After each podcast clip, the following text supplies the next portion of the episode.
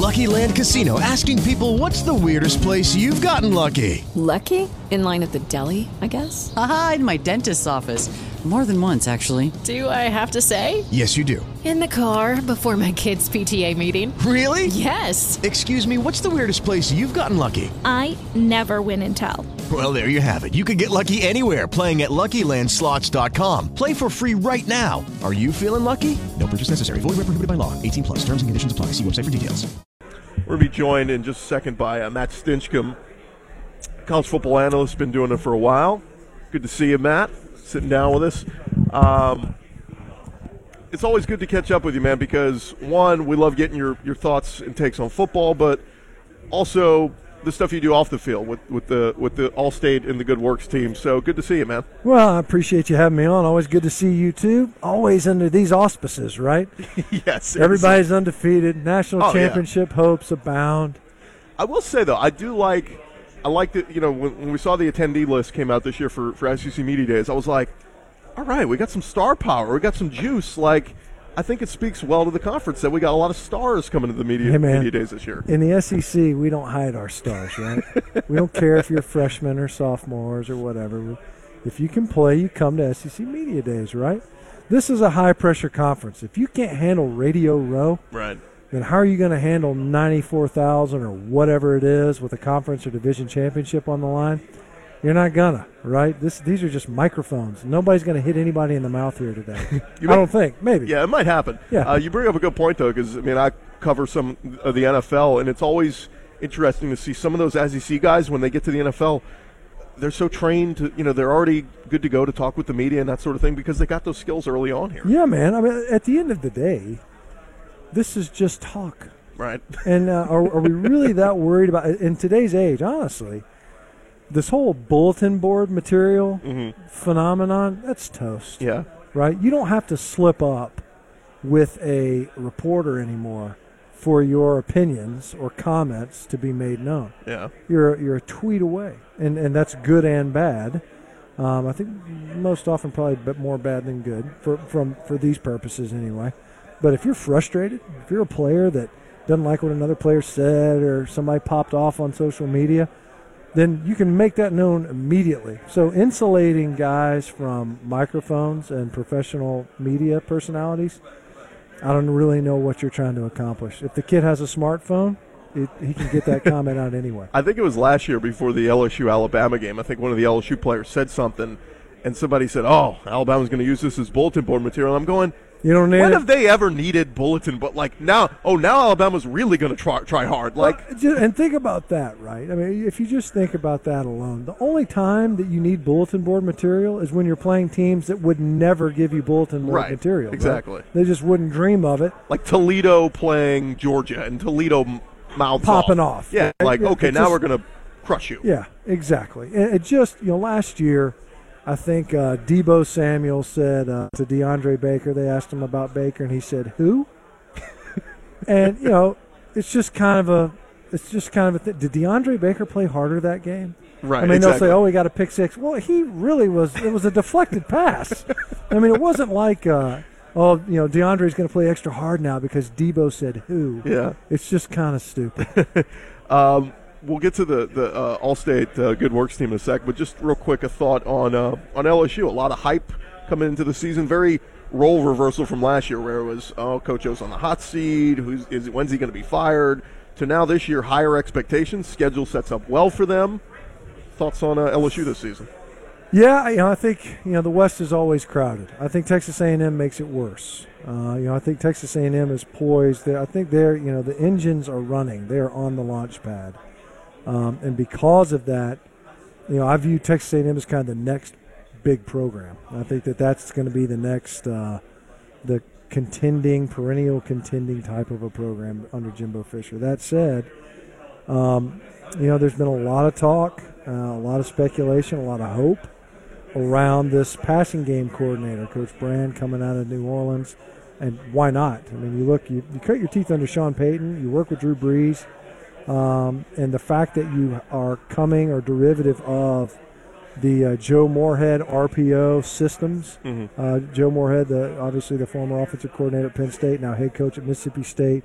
and widely held to be a a pioneer of sorts, certainly a, a, a forward-thinking uh, mind when it comes to the RPO uh, evolution, if you will, in, in, in college football. That's got to be exciting for LSU fans. Um, what does it look like on the field? Your offense is largely intact. You, know, you get your players back. You got skill positions that are largely intact. Your front um, looks formidable and probably could be better than it was a season ago. Um, you know, you don't replace a Devin White, Right. but you got players there, Hey, Grant, right? Grant Delpit seems even more versatile in that you can move him anywhere in that secondary. He's uh, uh, you know, he's one of my favorite players, Grant Delpit. You're, you're talking about the best defensive secondary in the country, and uh, I think one of, if not the best defensive coordinator in Dave Aranda. I mean, wh- what else are you looking for? Don't get greedy. Joe Burrows, I think, uh, is a guy that last year, bit of a wild card. To call him a gamer is doing him a disservice. Um, but he's a gamer. Uh, I, I mean that The shot he took in that con- bowl game and bounced right back up. Coach O said, Well, "I was ready. I was ready to put the backup in." He goes, "No, I'm good." He's he's. We did the Texas A&M game. To me, Joe Burrows he single-handedly kept LSU in that football Sure. game. Third down scrambles and conversions. That was his. it was a Joe Burrows his show. best game. I mean, everybody will remember. Okay, they lost, but no, I mean, you're absolutely right. Joe Burrow put on a clinic that day. It was unbelievable, and and it wasn't. Uh, it wasn't a clean game. There was nothing pristine about his performance. It was just, I'm I'm going to do whatever it takes for us to win this game. Mm-hmm. And he just ran out of juice, right? I mean, the guy can only do so much. The big boys ran out of juice. Did you get hungry during that game? Are you, No. as it's going on Actually, not overtime, are you like, God, how long has this game been going on? What do you think I'm doing during commercial breaks, man? Sucking down hot dogs. Once it got to the fifth overtime, I mean, I'm an LSU alum. Once it got to the fifth overtime, I was like, just end it. I don't care who wins. Just somebody end this game, please. Like, I can't take any more of this. There, there, there is there is this kind of point where it pivots, where you're either going, look, I'm ready for it to be over, to the point where you're like, ah, screw it, let's just keep playing. and you know, of course, we got a new rule now because of that game, Yeah. the fifth overtime, where you uh, you will then go to alternating two point conversion tries, and there's a break, I think, after the third overtime, which all that's smart. You got to protect the student athletes, and at some point in time, you have to think, especially these big bodies. These guys have played a lot of snaps. Yeah. Effectively, not effectively, they did. That overtime period, the seven overtimes, was like another half of football. Mm-hmm. That's a lot of football to play in one setting. There were a couple close calls in that game. I mean, I know a lot of LSU fans said after the game, "Oh, we got cheated and all this." There were a couple close games, close calls that went the way of A and M. But I kind of expect that in the SEC. As long as it's going to be that the home team is going to get the benefit of the doubt more often than not, I'm fine with that. I, you know, I, I see it differently in that when you play that many snaps, there's going to be close calls. Yeah. You know, you, you played effectively. I think there was like 150 something offensive snaps for each or something obscene. There's going to be some close calls, but then the other p- part of it too is it's like, you know, I'm trying to think of a time where, and they've tried to prove home team bias and all mm-hmm. this other. Look, these are humans, right? The officials. Yeah. If anything, uh, their only motivation would be to get out of there. Let's just end this thing. LSU, you want to win it right here? I'll give you the benefit of the doubt, right? But it, so, if anything, I would be interested to see if there was some scientific way to evaluate if there was bias in those overtime periods. The bias should be towards the team that was ahead and was either on offense. If the offense, so if the first possessor of the ball uh, had scored, then the bias should be against the next team, right? Mm-hmm. Yeah. The, whoever it Keep is them is taking the end possession second. Yeah. And if the first team didn't score and it remains tied, you have to be pulling for the second possessor of the football so you can get the heck out of there. Right. But otherwise, what does the ref? What would those officials care Right. at that point in time, or, or really at any point in time? I, I just I have a hard time uh, conceiving of, of of even home field bias. Um, if anything, when do you hear when do you hear fans emote in a game towards the officials? It's never positive. right. Right? Good call. Good call. Yeah, no, they're, they're they're always, and so if anything, if you go into it, if that bias exists, it should exist. These officials aren't stupid; they know who the home team is and where the game's being played. so when and if ever should there be a contested call where the fans are less than pleased? Right. The only one I had was the Mond. Obviously, you know, he, the ball hits the ground, he picks it up and and throws the pick. The intent there is he's not trying to down the ball, but it's we go back and review. Oh, his knee touched as he's touching the ball, and so therefore it's and and I get letter of the law, the rule, but in my mind it's like that's not what he's intending to do. He's trying to get the ball and throw it away. So you rewarded him for a mistake, is what I, is, is what I look at. It Happens way. all the time. I know. Happens all the time, man. Things were. Oh, what's that? You jumped off side. Right. Well, oh, it's an illegal No, formation. Well, no, nobody. Yeah, nobody throws. Uh, nobody downs the ball in that situation on purpose. Right. Uh, college football analyst uh, Matt Stinchcomb joins us, and um, eh, I know you, you. This is a great um, thing that you do, working with Allstate every year, uh, and the Good Works team. And I know you guys just announced uh, a lot of the guys who are going to be on this team. Talk a little bit about what you what you do with Allstate every year. Yeah, this is the, it's the National Good Works team, the American Football Coaches Association that founded this team, and then Allstate partnered with them.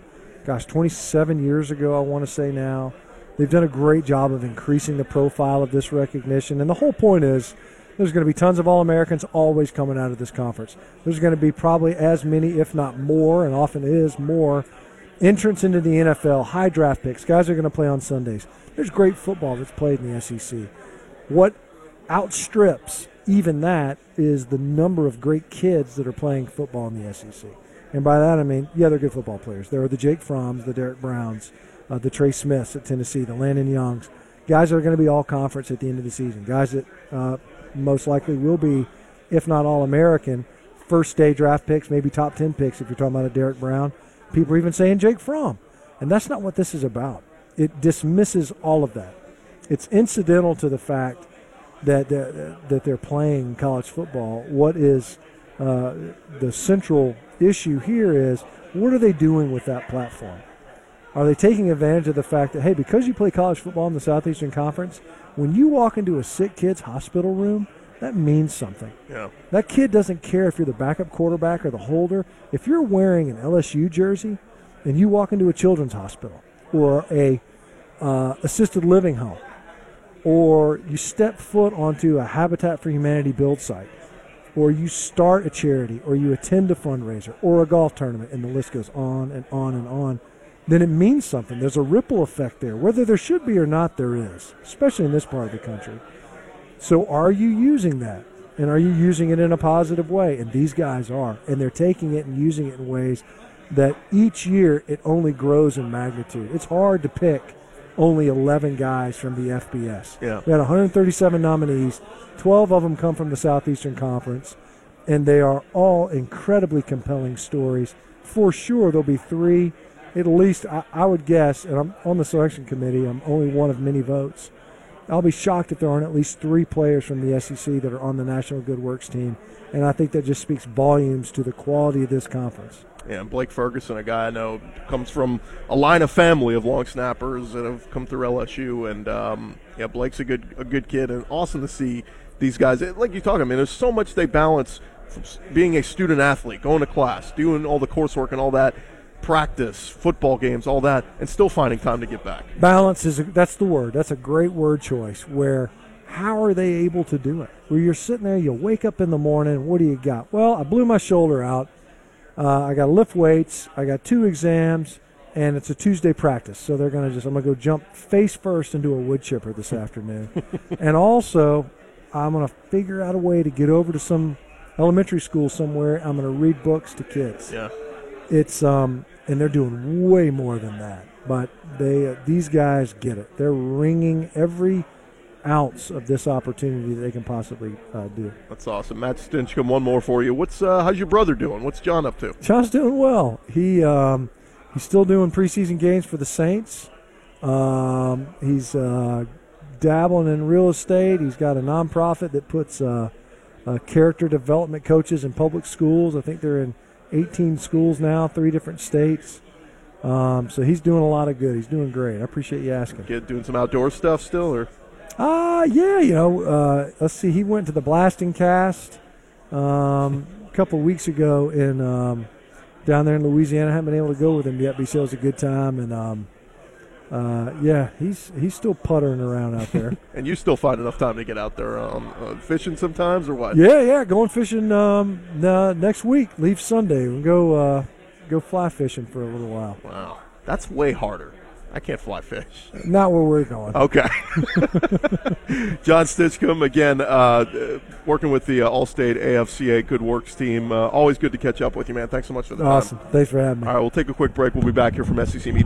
With Lucky Land slots, you can get lucky just about anywhere. Dearly beloved, we are gathered here today to. Has anyone seen the bride and groom? Sorry, sorry, we're here. We were getting lucky in the limo and we lost track of time. No, Lucky Land Casino, with cash prizes that add up quicker than a guest registry. In that case, I pronounce you lucky.